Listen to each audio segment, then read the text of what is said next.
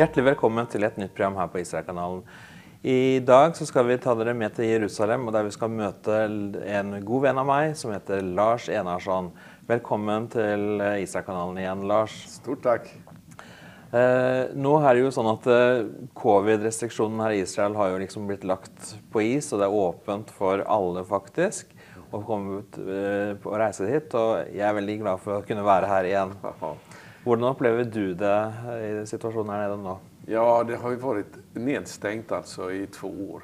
Så att eh, det har varit väldigt dött på gatorna. Det har varit eh, inte samma glädje som det var för två år innan det här satte igång. Och nu har det ju inte hunnit att, att öppnas. Eh, det har inte varit öppet så väldigt länge. Så jag, jag har inte märkt någon större skillnad än. Men, eh, och fortfarande är ju den här Eh, Eh, man är tvungen att ha sån här eh, munskydd på sig när man går in i affärer och så vidare. Även om väldigt många inte gör det ändå. Men det är inte riktigt över än. Så att eh, det hänger över, över det här landet som man har varit så glad över att få komma till under alla år. Det har varit väldigt annorlunda under de här åren. Ja, då. Eh, jeg merker du selv at det er jo noen få grupper her, og det er ikke like stort trykk på det sånn som det har vært før? Nei, altså. nei, ikke alls. Lettere å finne parkeringsplasser, ikke minst. det er positivt. Ja. Eh, det å, å, bo her nede i Israel, eh, du har jo mange års erfaring med det. Mm. Vi har snakka om veldig mange forskjellige temaer opp gjennom de årene eh, som jeg har kjent deg. Hvordan ser du liksom på Jeg tenker liksom på den her bønnebevegelsen du har i mm. Norden 714. Mm. Eh, hvordan ser du liksom på den situasjonen vi befinner oss i nå, liksom i et sånt endetidsperspektiv? Ja, alltså Herren eh, överraskade ju mig med att eh, ta mig in i den här eh, bönerörelsen och, och, och ledde mig till att starta den. Det var en överraskning för mig. Men det är ju för att eh, vi ska få se en väckelse som jag tror enligt eh, vad jag ser i Guds ord kommer att vara en väldigt viktig del också i Israels frälsning. Så att det är hela tiden med eh, fokus på Jerusalem, även om vi nu koncentrerar oss på att be för den utlovade väckelsen i, i de nordiska länderna. Så det hänger samman allt, allt sammans. Eh, da er jeg på en måte eh, skal si, vendt si, tilbake igjen til mine røtter, da, for å si det sånn. Vekkelsesrøttene etter å ha blitt nyfrelst. Begynte på bibelskole etter liksom, en mm. periode på tolv år. Mm. Så eh, opplevde jeg liksom at det som da Livets Ord sto for på den tiden, det var liksom reformasjon, som er en viktig del. Altså man satte i gang med kristne skoler og sånn i Norge, mm. eh, og Sverige også, mm. for den sakens skyld. Og det var liksom en vekkelse og en, en, en entusiasme om at man skulle ja, virkelig for, forandre samfunnet liksom, mm. til det bedre. Gå inn i politikken og overalt, liksom. Mm. Men det som jeg ser, liksom, når vi skal se tilbake igjen, mm. så det blir liksom ikke noe reformation, om man ska säga det sånn, utan att vi är kanske liksom en brems på en utveckling som är väldigt negativ. Vad tänker du om situationen där? Jag har också genomgått kan man säga en förändring i min syn på det här under de fyra år som vi har haft den här bönerörelsen. Jag, jag startade väldigt positivt, eh, eller optimistiskt ska jag säga, om att vi ska få, få nu verkligen kunna påverka samhällsutvecklingen. Ehm, jag har inte samma tro kvar för det längre. Det jag brinner för nu det är helt enkelt att vi får se en väckelse där församlingen vaknar upp och där människor verkligen kommer till tro. Jag tror att vi går emot den sista tiden här nu där, där eh, vi, vi, kommer att få se ett avfall just i samhället som, som kommer att vara kommer att fortsätta. Jag vill inte utesluta, det är så att man vet aldrig tider och stunder. Nej. Nej. Så att, eh, men det måste börja med församlingen. Det kan inte börja i samfunden, alltså i samhället, med att vi förändrar lagar och så vidare. Det måste komma som ett resultat utav att stora skaror kommer till tro. Så det har jag lärt mig under den här tiden. Så det, det enda jag brinner för nu det är att vi ska få ut evangeliet och inte bara predika ett eh, ska man säga, ett ytligt budskap utav att människor ska be en frälsningsbön. Vi måste ta det här väldigt seriöst att forma lärjungar som lär sig att bli lik Jesus. Det är då vi kan förändra samhället. Om, eh, om vi nu har den tiden på oss, det vet jag inte. Vad jag kan se är att jag tror att Jesus kommer tillbaka snart. Och eh, det, det är vad jag brinner för. Ja. Alltså, den här situationen vi har haft med covid och, och nedstängning och sånt har ju varit, för att säga sån, så speciell. Ja. Eh, gjort väldigt stor skada, om man ska säga det så, på mm. eh, mänskligheten samfunnet osv. Eh, selv så har jo det varit en, altså en krise liksom, på att man da ikke får lov til å omgås på samma måte som tidligere osv. Alle de begränsningarna. Ja. Samtidig så har jag också upplevt att det, ok, vad kan man göra? Jo, man må bara söka liksom till där hvor man har alla svaren, därmed hos Gud. Det är inte det att jag har fått alla svar på spörsmål och sånt, men det är ju där man finner tryggheten. Ja. Ja, alltså vi kommer att gå in i tider där det kommer att bli väldiga skakningar. Jag tror att det som beskrivs i Uppenbarelseboken, det är vad som, de tider som, som ligger framför oss nu. Och då gäller det den här personliga gemenskapen eh, varje dag tillsammans med Herren. Det är där som, som vi måste eh, det är där som det kommer att eh, hänga på nu i de tider som ligger framför. Jag tänker på sista brevet till eh, församlingarna i Uppenbarelseboken. Det slutar med att Jesus säger, se jag står vid dörren och klappar på. Mm. Om någon hör min röst och öppnar dörren så ska jag gå in till honom och ha gemenskap, ha måltid. Vi ska, alltså den här personliga gemenskapen med Herren på en daglig basis där vi lär känna honom personligen det är det som kommer att bevara oss i de tider som ligger framför. Ja. När du ser på den situationen och det som sker här i Israel, eh, hur syns du det relaterar till varandra? Ja, det skakar nu överallt. Och det, jag måste säga att jag har blivit kanske speciellt chockerad över hur det här har gripit tag också om Israel. Israel gick ju först i bräschen för de här nedstängningarna och, och vaccineringarna och allt samman. Så det, det, det förvånade mig. Det, jag började tänka efter varför är det på det här sättet? Och jag, mm. jag förstår att det är Antikrist som är ute efter den här nationen i första hand för att förhindra Jesu återkomst. Så därför så står ju en strid om Israel nu Eh, på ett sätt som är, är eh, Alltså det, det är själva centrum utav den, den, den, eh, den här sista tidens andliga kamp. Den utspelas här. Och det är klart att vi ser ju det profetiska ordet att det är faktiskt här som Antikrist kommer att sätta upp sitt högkvarter. Det är i Jerusalem. Så den tiden går vi in i också. Och... Ja, det gäller nu verkligen att kunna eh, ha en kontakt med Gud, en personlig kontakt med Gud. Så att vi kan få vara redskap som han kan använda i den här situationen. Det, det, det är så. Det är väldigt intressant förresten. Jag, jag har ju skrivit om det här också i en del av mina nyhetsbrev. Att den första eh, riket under David och Salomo då Israel var förenat utifrån Jerusalem. Det riket det varade i 73 år mm. innan det delades. Sen uppstod genom Makabeerna eh, den andra, alltså förnyelsen av kungariket här i Jerusalem som befriade eh, Israel, Juda som det hette då, och det blev en självständig nation. Den nationen varade också i exakt 73 år. Och nu såg jag att 73 år efter eh, 1948, det var ju i, då förra året, då blev det en förändring här.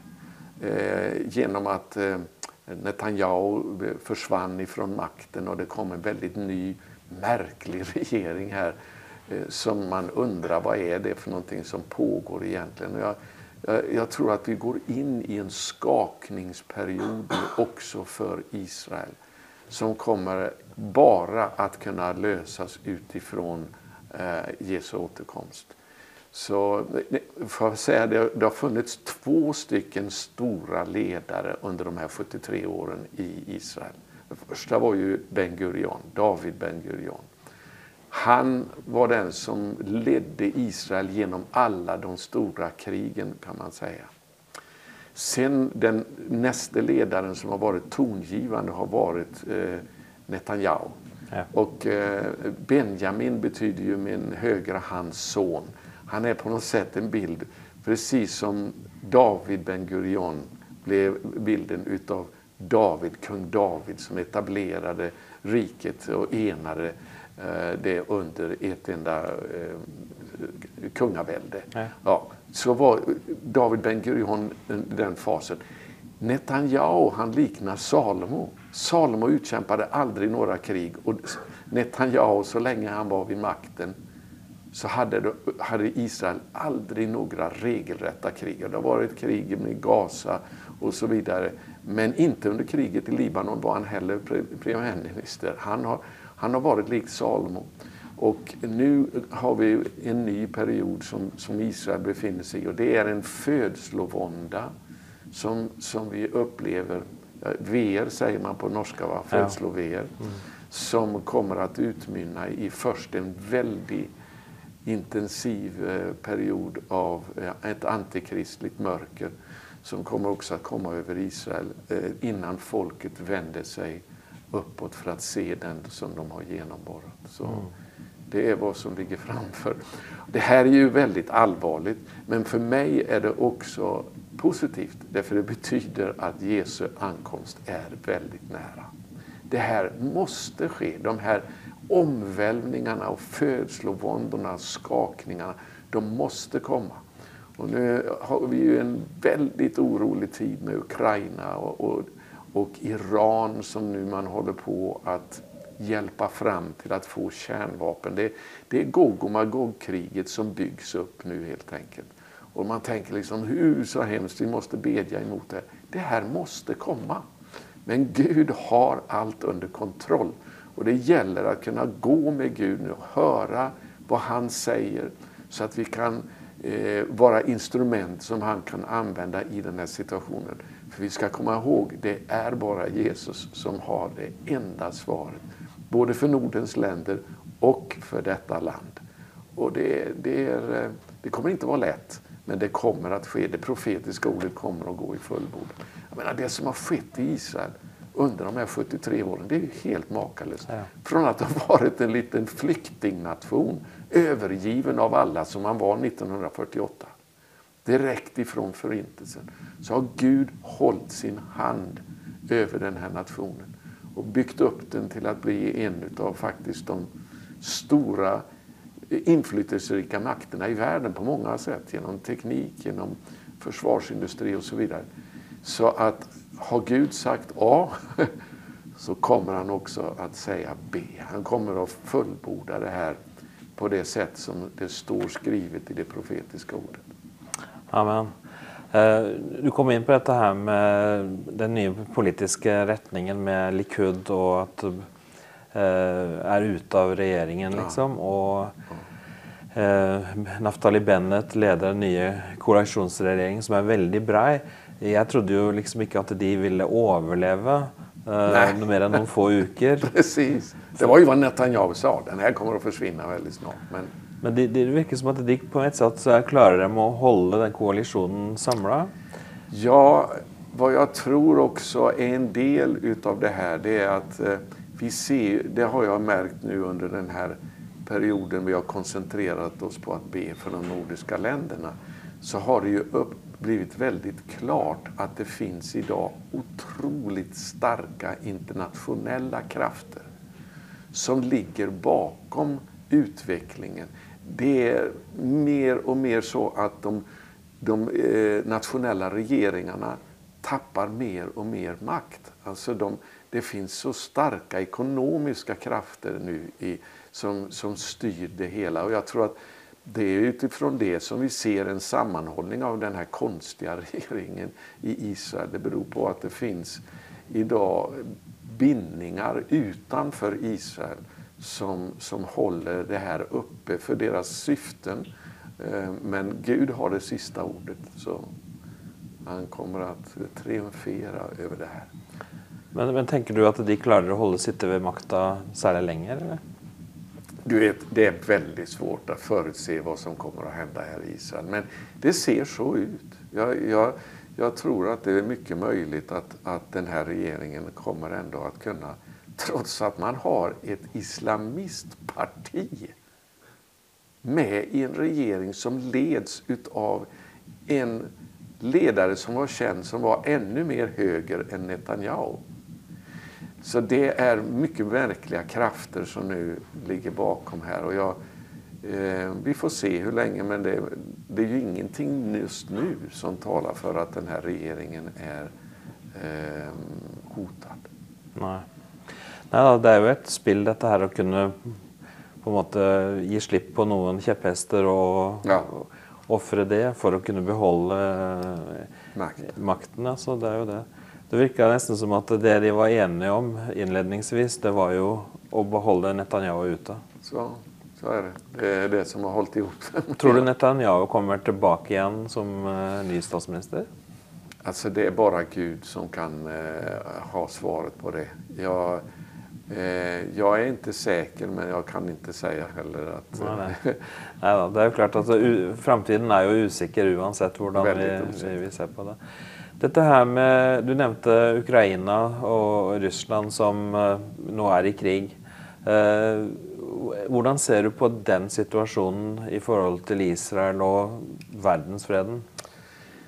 Ja, det är ju, en sak som är ganska märklig är att Israel verkar vara den enda som har möjlighet att kunna medla i den här konflikten. Man har gett e-, erbjudande till Bennet till exempel.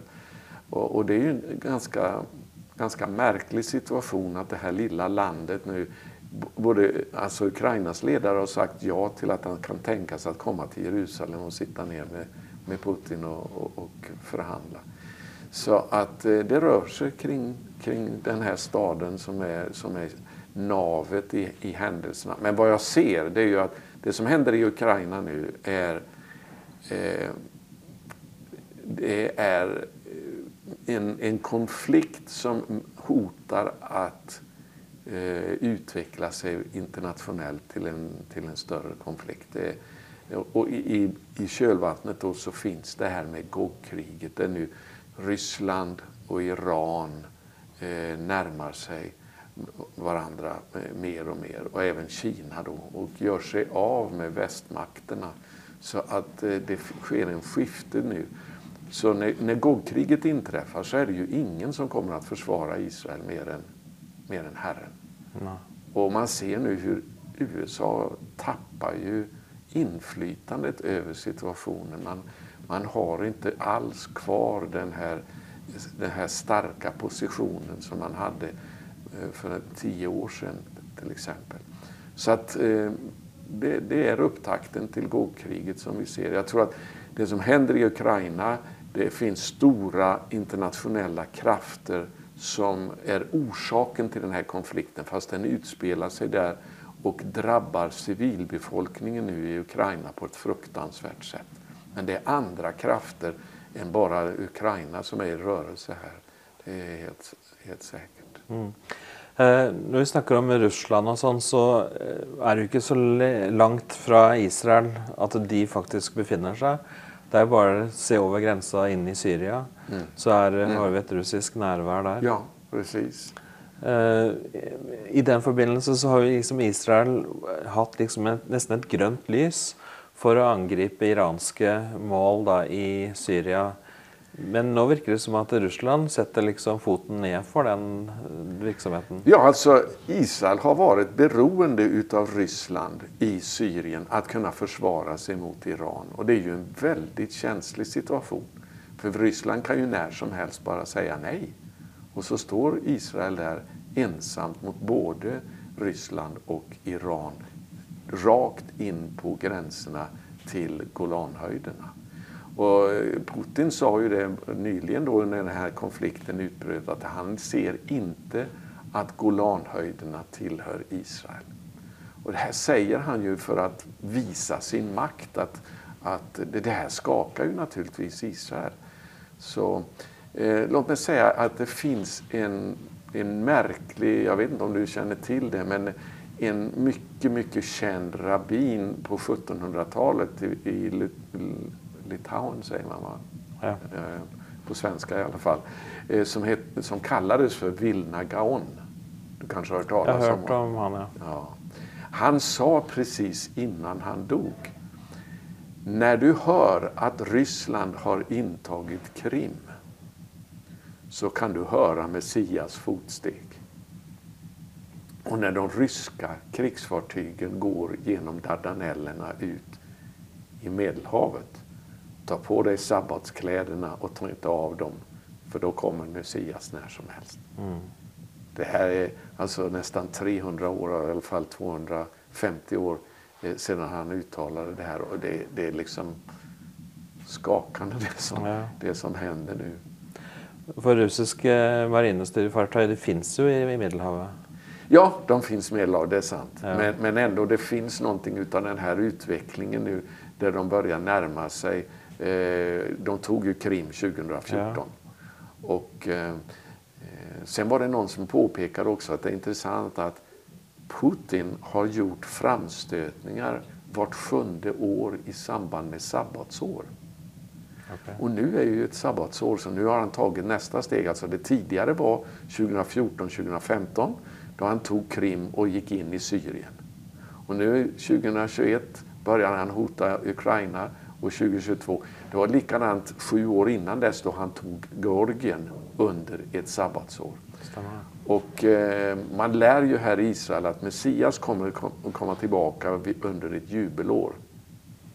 Nu, sabbatsåren känner man till när de firas. Jubelåren har ingen aning, någon en aning om när de mm. inträffar. Men vi vet ju att det kommer direkt efter ett eh, sabbatsår så inträffar jubelåret. Så eh, vi kanske har en sjuårsperiod kvar nu efter det här då vi får se nästa framstöt av Ryssland. Kanske det blir Gogkriget. Vi vet inte och då kommer Messias för att eh, eh avgöra den striden som det står i, i Hesekiel. Mm. Uh, detta här med antikrist som då ska framstå mm. uh, och tempel och sin bas här i Jerusalem. Uh, vi har ju snackat om detta tidigare också, men, men alltså tempelet, jødene försöker ju få byggt upp ett nytt tempel. Då. Mm. Uh, hur är den processen, hur långt har den kommit?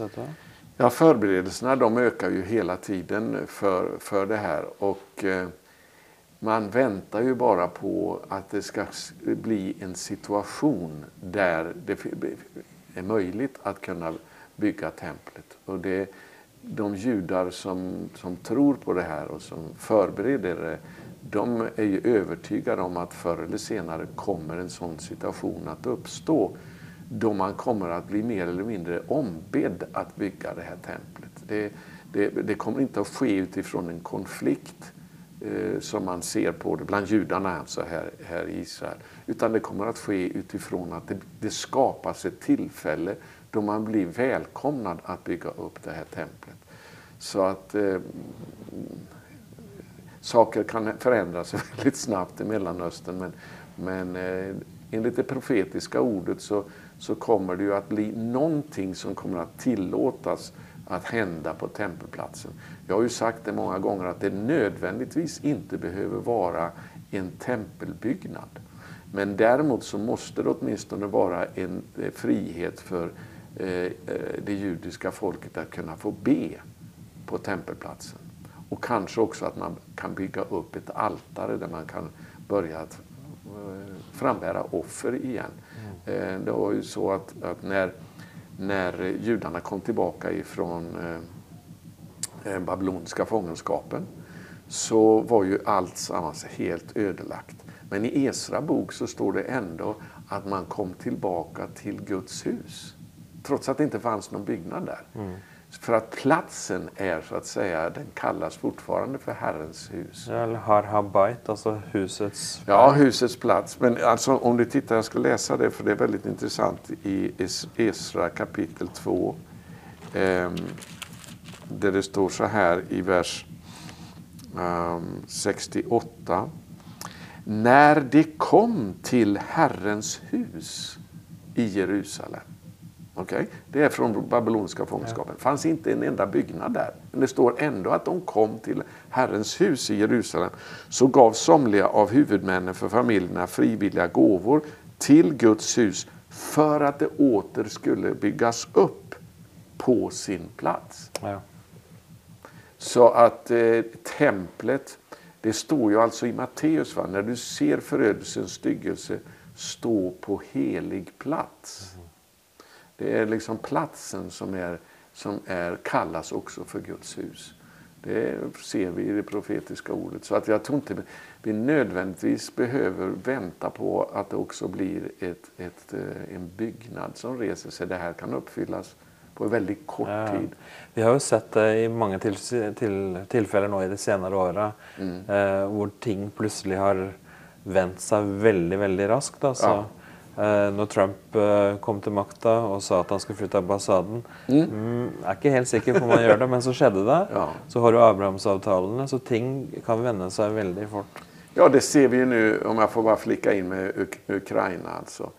Eh, bokstavligen på 24 timmar kan man säga så, så eh, riktades hela världens uppmärksamhet bort ifrån covid och alla nedstängningar och direkt på Ukraina. Plötsligt så är liksom, det här med covid det är, det är borta nu. Ja? Men det är Ukraina som gäller. Det kan hända så oerhört snabbt. Helt til slutt, eh, Lars. eh, Hva vil du si til eh, våre troende seere om hvordan de skal forberede seg på den tida som kommer? Då börjar jag med att lyfta upp den här boken. Det är så enkelt alltså. Det gäller att läsa nu den här boken från perm till perm. Och att verkligen se till att man får en personlig gemenskap i bönen med Herren. För det är det som står till alla församlingarna i Uppenbarelseboken. Den som har öron, han må höra vad Anden säger till församlingarna. För det är det som kommer att vara eh, det som kan navigera oss igenom den här tiden. Anden talar genom sitt ord och han talar utifrån att vi tillbringar tid med honom i bön. Så det som Jesus sa till eh, Marta när hon klagade på att hennes syster eh, inte brydde sig om att hjälpa henne. Bara en sak är nödvändig. Maria har utvalt den goda delen och den ska inte tas ifrån henne. Hon satt vid Jesu fötter, lyssnade till hans ord och umgicks med honom. Det är det som kommer att bevara oss i de tider som ligger framför. Vi, vi kommer inte att klara oss annars och då kan vi vara också redskap som Gud kan använda. Så det är vad jag vill säga till, till alla tittare. Amen. Läs den här boken. Jag, jag har ju blivit eh, förälskad i Bibeln på ett sätt som jag aldrig har upplevt under hela mitt kristna liv. Jag har ju varit frälst sedan 1964 så gav jag mitt liv till Gud. Vad, blir det? Det är snart 60 år sedan. Men det är under de senaste tio åren kan jag säga som det har blivit en riktig sådär, eh, jag kan inte börja dagen utan att gå till den här boken. Nej. Det går inte. Och jag bara ser att det här är min första prioritet. Att läsa och läsa och läsa och läsa. Och ha det systematiskt. Därför har vi ju gett ut den här bibelläsningsplanen som hjälper folk att läsa igenom hela Bibeln på ett år. Och så har vi vår böneskola som jag har gett ut som kan hjälpa människor att kunna få ett personligt dagligt böneliv. För annars så kommer, för det, den sista tiden kommer att vara en tid av förvillelse utan motstycke. Alltså media har en sån makt över världen idag. Man säger att det sista kriget, det är många som säger det, kommer att vara 85 procent på informationsplanet och bara 15 procent med fysiska vapen. Ja. Så wow! Yes. Ja, Lars, da er denne tiden vår ute den for denne gangen. Jeg vil bare ønske deg alt godt. Guds velsignelse i det arbeidet du fortsatt står i her. Og til dere seere så vil jeg bare si denne leseplanen til Lars, den følger jeg hver dag, og den vil jeg ikke gi slipp på. Så det er et godt råd. Takk for at dere har fulgt oss i dette programmet, på gjensyn igjen neste uke. Takk for nå.